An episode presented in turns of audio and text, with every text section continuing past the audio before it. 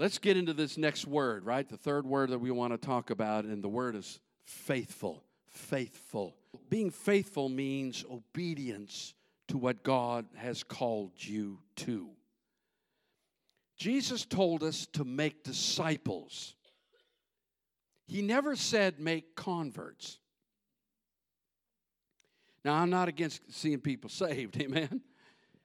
But how many times are we just seeing people saved, but no one's following up to make sure that they become a convert? Let me ask you, let me ask, this is really weird. How many people brag on how many kids they have? Think about it. Well, I got five kids. Well, big deal.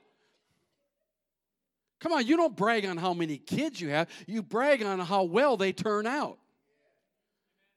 We need to stop bragging on how many got saved and start talking about how many got discipled. How, not, not how many we got seated, but how many got Amen. It's more about, amen. I want to pastor, I don't want to pastor a church with just people sitting in pews. I want to pastor a church where when people leave here, they leave with a commission, they leave with a calling, they leave with a burden, they, they leave here wanting to touch someone's life. They leave here a mature uh, person of the Lord Jesus Christ. Can I get, can you give him a praise right now? Amen. So the title, the title of this message is Game Day. Now, if you're a sports person, you know that term. It's game day. And that, that's a big deal. But, but, but, but it's, it's time for an announcement to the church.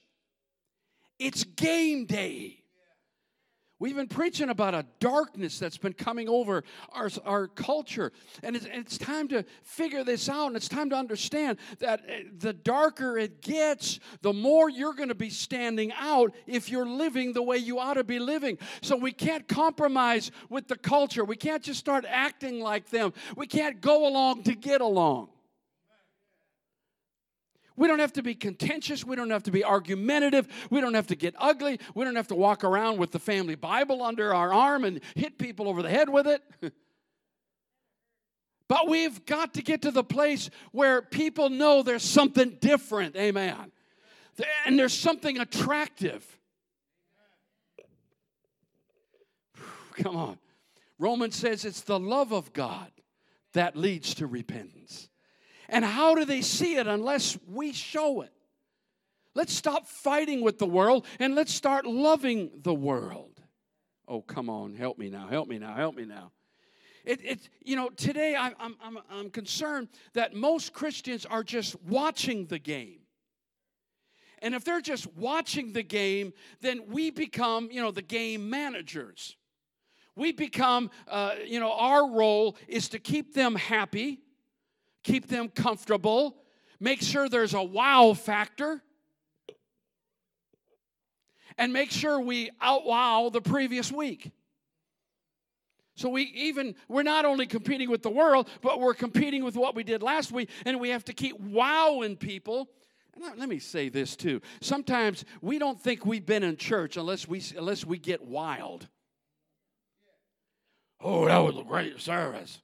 Well, yeah, but you know, sometimes the greatest services are the quiet ones. You don't know what people, what God's doing out there sometimes. You don't know how, you know, it's not my job to keep one upping each service. You know, and, and so most Christians today are, are just watching the game. And, and, and if that's the case, in a lot of churches, most of the of the time of the staff and most of the money of the church is invested in the show instead of reaching the lost. Because we have to maintain the show. Listen, I'll get to some other stuff here in a little bit.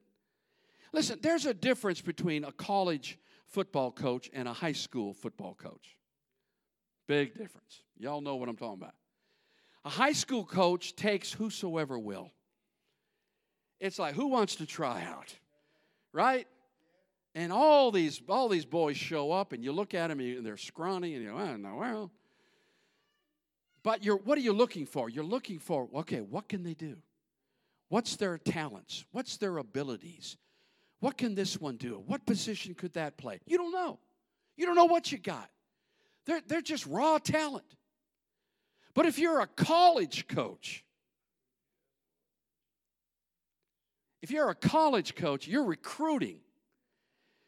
You're going to high schools and you don't you don't look at the whole team, you look at those one or two.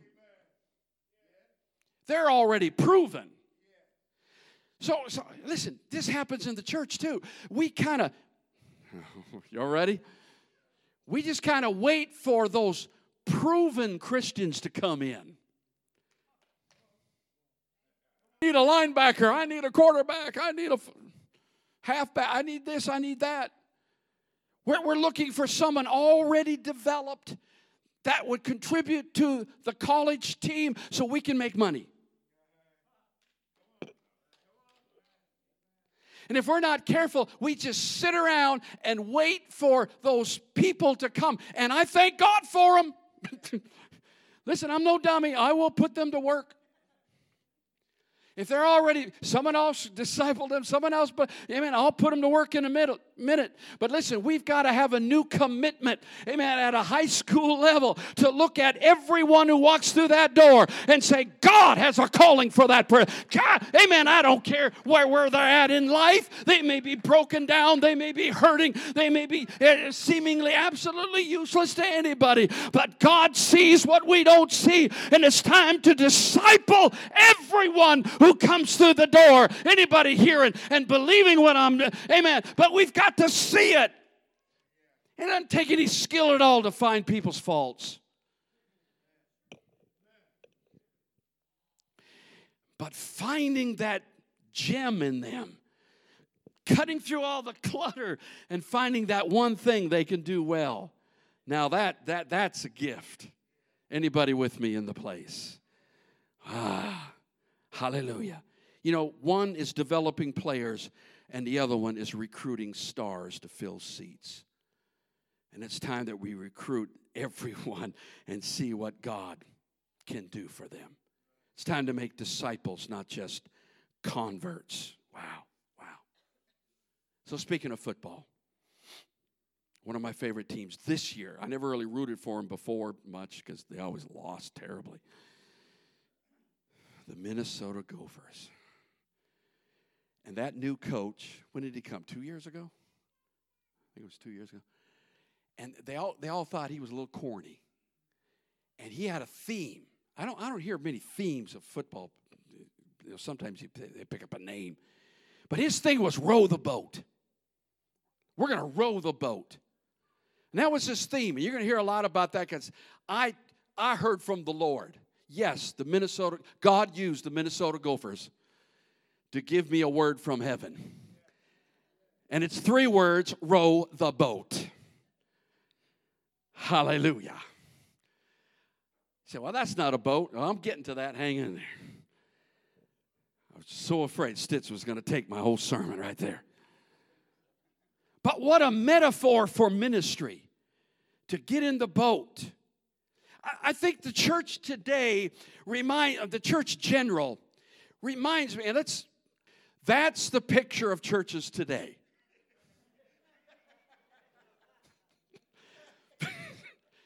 First of all, everyone's in their own inner tube. Huh? Everyone's got their own inner tube. Secondly, they're just they're just floating along. They might they might roll a little bit, but if they do, it's only to move themselves. And if anyone is slower than them, their attitude is get out of my way. Oh, am I preaching now? I notice that some of the inner tubes are empty. some people aren't even in their inner tube.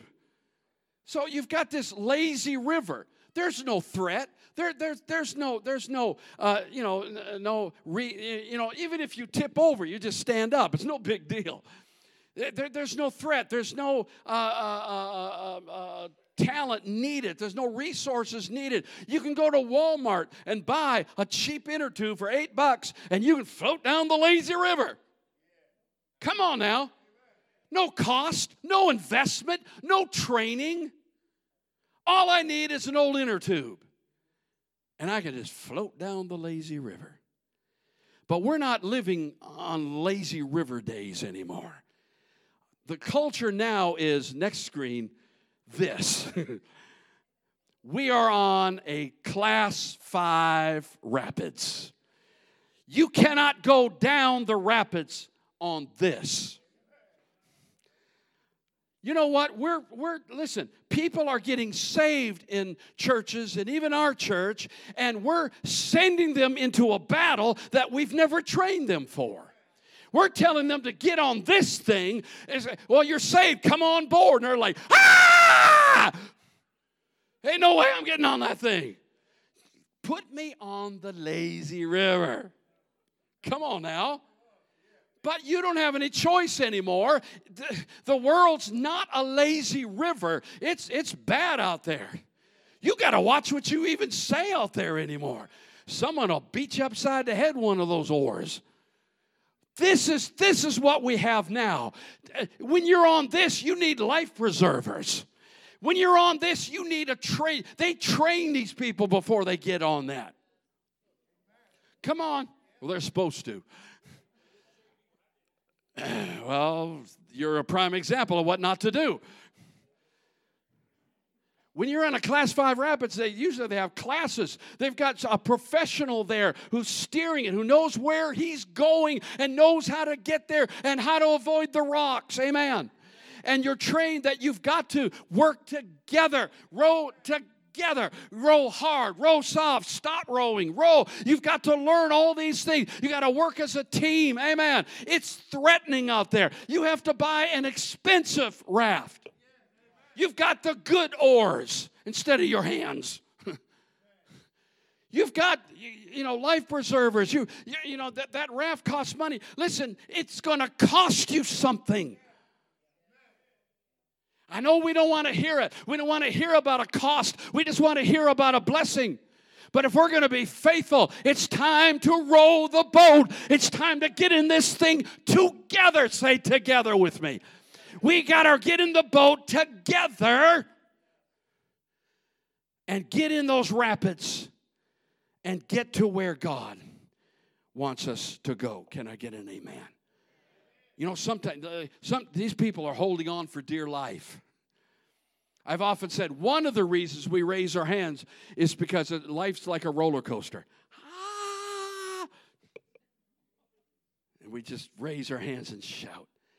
One man said the church today is like living in a zoo. The animals are comfortable, controlled, well fed, watched, protected. Whew. But they're not wild and they're not free. Go home, I'm done. They're not wild and they're not free. I dare say, I wonder if they're really happy. Today, the world we're living in, the church world, people's expectations are going through the roof. They expect their church and their pastor to do all this, but the commitment is down. Expectations, commitment. And leadership lives in between the tension. We're called to make disciples, not converts. Come on now. And, and let me tell you this too. I guess you can make the wrong kind of convert too. Oh, you got scripture for that? Yeah. It's a red one. Matthew 23 15. Woe to you, scribes and Pharisees, hypocrites. This is loving Jesus. For you travel land and sea to win one proselyte one convert. And when he is one, you make him twice as much a son of hell as yourselves.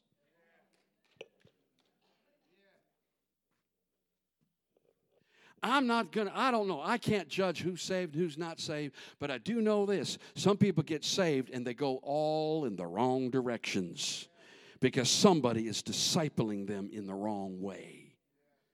So, quickly, what does a disciple look like? What is, what is it when we say someone is a mature believer? Let me tell you, it's not just about Bible knowledge. Listen, I, listen. I went. I, you know, I, I, I, got my degree. I got my master's degree. I got my doctorate. I sat under uh, under professors who had their their their uh, um, uh, uh PhD in theology. They knew the scriptures much better than I did, but they didn't believe in miracles. They didn't believe Mary was a virgin. They, Listen, you can know the scriptures. That don't mean you're a mature. I mean, that's part of it, right? We need to learn the scriptures. But listen, I'm here to say you can be mature without knowing all the idiosyncrasies of, of theology. And, oh, I can give you all kinds of words right here. Amen. Let me tell you this, too. It's not about spiritual gifts oh, they must be mature. Look at all the gifts they have. No, not necessarily. I've seen some people with a lot of spiritual. I've seen people who were just plain ugly to people.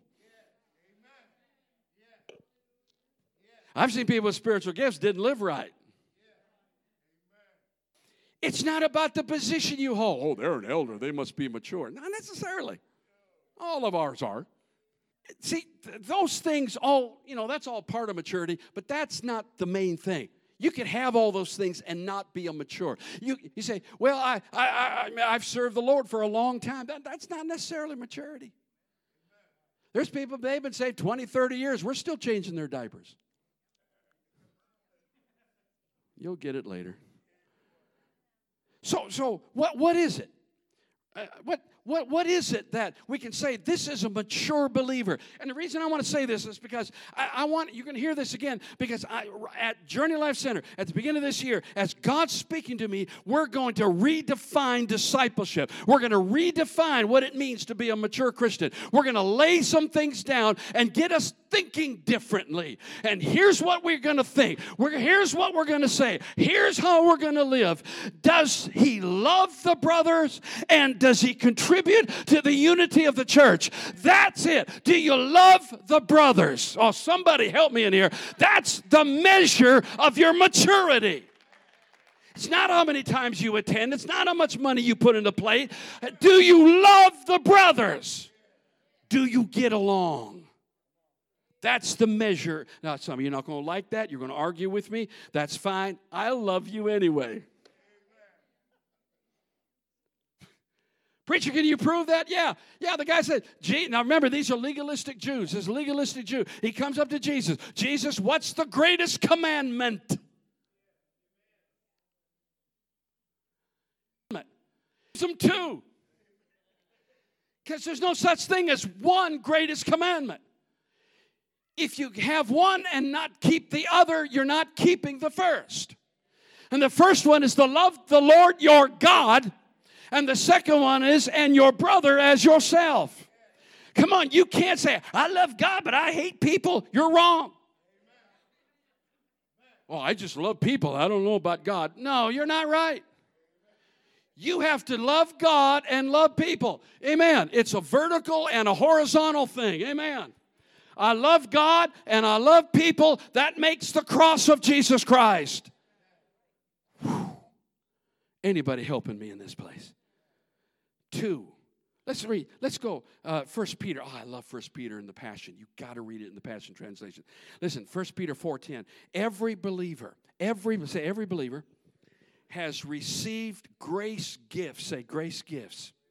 And here's why you got gifts. So you you so use them to serve one another as faithful of the many colored tapestry of God's grace. Those are rich, rich Greek words. That word uh, f- uh, uh, uh serve is the word deacon.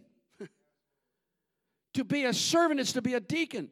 That word steward. See, there's a difference between a steward and a slave. There's a difference between being a steward and an employee, to, to put it in today's terminology. Amen.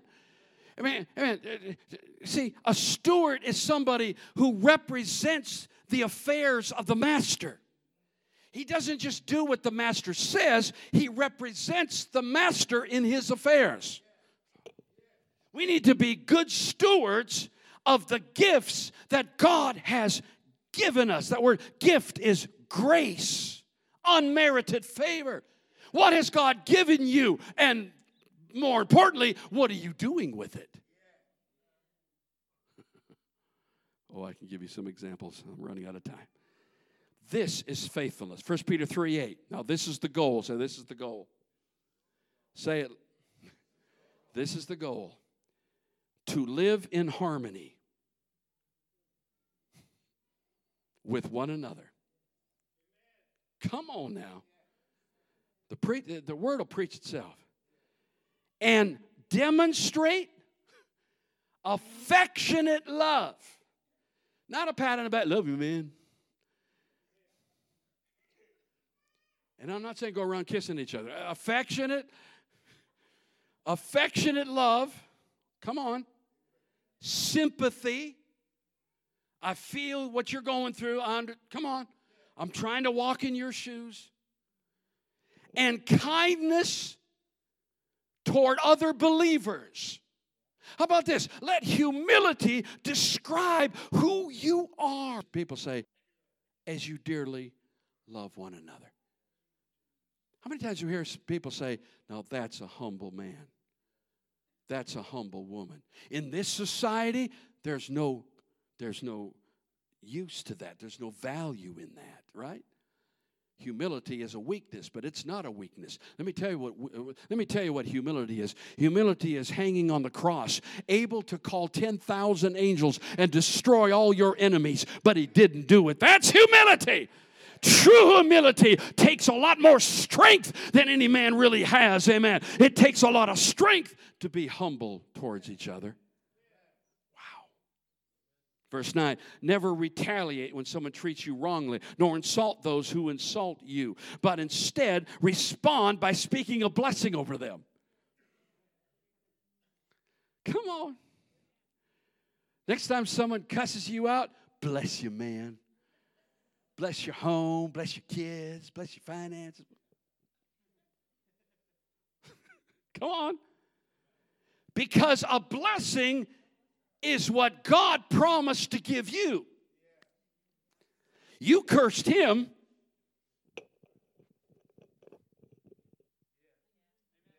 I'm waiting on an amen. Except for you that are born saved. I know some of you were born saved. Apparently, Stitz was born saved. I thought he came out shouting out of the womb. I believe that. When they slapped you, it wasn't crying, it was hallelujah in a deep voice. Come on now. When you're 91 and still in love with Jesus like that, man, it gives all yeah, it gives us all hope, amen. Gives us all encouragement. It blesses everyone in here to know that if you can make it that long, you can make it. That's because y'all have had an easy life and no trials or temptations. Now, Sister Vipperman's speaking up. She's going to testify now. Verse 10 who, whoever, whoever wants to embrace true life and find, and find beauty in each day must stop speaking evil, hurtful words, and never deceive in what they say. Always turn from what is wrong and cultivate what is good. Eagerly pursue peace in every relation. Pursue peace. E- eagerly, come on now, pursue peace. Pursue. Did you know you have to pursue it? In every relationship, making it your prize. It's a prize to, to maintain peace in a relationship. For the eyes of the Lord Yahweh rest upon the godly, and his heart responds to their prayers, but he turns his back on those who practice evil. Above all, constant echo God's intense echo. God's intense love for one another, for love will be a canopy over a multitude of sins. Be, oh, and by the way, be compassionate to strangers, to foreigners, without complaining. You know what? Love could have fixed all the problems in the Corinthian church. I don't have time today to go through all their issues. How many know Corinth had issues? Corinth was a church, it wasn't a church of former Jews. Corinth was a, let me put it this way Corinth was a seaport in Greece. Corinth was a bunch of ex sailors. They knew how to cuss, they knew how to drink, and they knew how to fight. And they had all these moral issues, and some guy sleeping with his stepfather or something, you know, all this mess. And, and all, all these, and and they were fighting over, uh, you know, they were starting to split over, well, Apollos is my guy, no, Paul's my guy, Peter is my guy, and, they, and, they, and the disunity, and all, the, and, they, and they had a lot of spiritual gifts, but they were misusing them. But love could have fixed every one of them. Look at this, 1 Corinthians 3 1. And I, brethren, could not speak to you as spiritual, mature people, but as to carnal, as to babes in Christ. What are we talking about today? Maturity. I fed you with milk and not with solid food. How many times you hear people say, I want the, I want the meat of the word? People live on the milk of the word. He said, I'm going to give you solid food. So, what is that? Teaching? No. He said, For until now you were not able to receive it. And even now you were still not able. You're saved, but you're still drinking milk. For you are still carnal, verse 3. For where there's envy, strife, divisions among you, you are not, are you not carnal and behaving like mere men? In other words, you don't love each other. The solid food he's talking about is love. See, I told you, not an amen. Not one amen. Can I get an amen? See, whenever we talk about love, we just blow, oh, yeah, I love everybody. How do you show it? Do you show it? How many know the fruit of the Spirit? Galatians 5. The fruit of the Spirit is love, joy, peace, long suffering, kindness, goodness, faithfulness, gentleness, self control. Against such there is no law. Did you notice that all nine of these refer to relationships? Come on. For in Christ Jesus, neither circumcision nor un- uncircumcision doesn't matter if you're legalistic or not legalistic doesn't matter you know what you believe what you he says but faith but faith working through So if, if we could really love each other, we could have a revival. You're still tuning me in. Pray, we fast, but what about love? How many still how many are still tuning me in? What about caring about each other? Could that not send a revival? Ah, Jesus, help us in this place.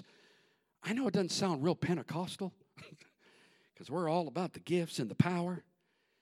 But you know what? We don't love each other, there's no gifts, there's no power, at least not real stuff. Come on, give him prayer. There, no, it won't be real if it's there. What did we say last week? What did we say last week? And, and I don't have time to break all this down and prove it to you, so you need to get the tape. But listen, when you push people away from you, that's cursing them. When you draw people in, you're blessing them. And I, will just use the one example one more time. Jesus was not cursed for us, he became a curse. He, he, was, he didn't just carry our sins, he became sin. And for a moment on the cross, he became a curse and he became a sin. And what did the Father do? He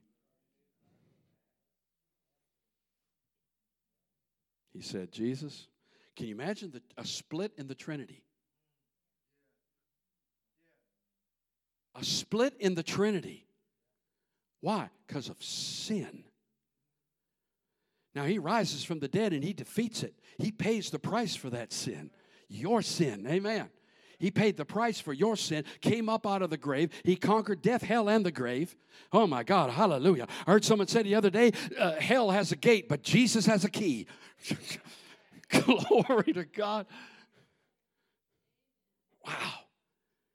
When you push people away, it's a curse. When you pull them in, remember Jesus said, if you hate your brother, you're actually killing him.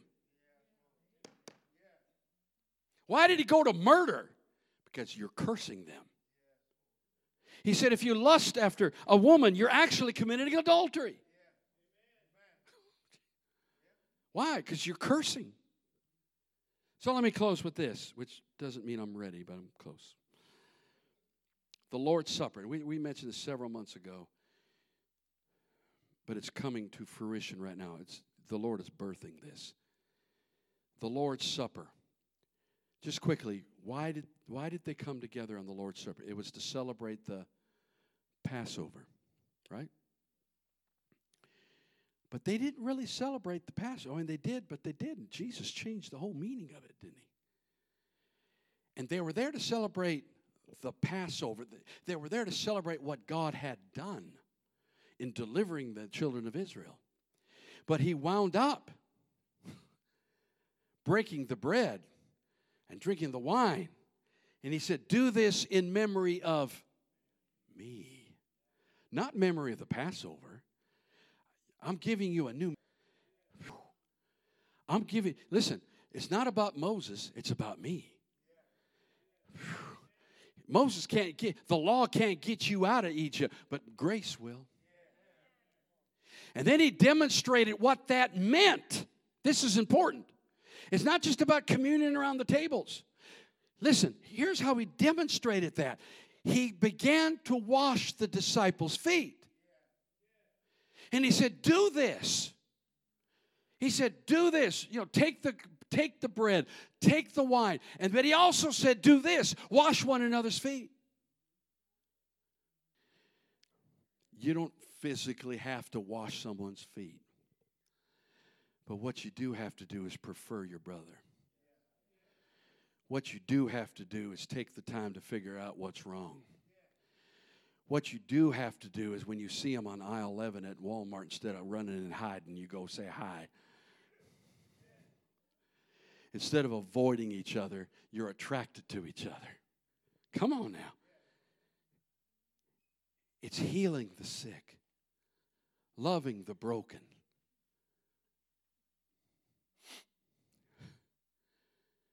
I don't know about you, but I want to be a part of a church like that. And we all want that. We're just not willing to lead the way. We're not willing to be the one who steps out. Quit waiting for everyone else to get in the raft. Just get in. Because the more get in, the more will get in.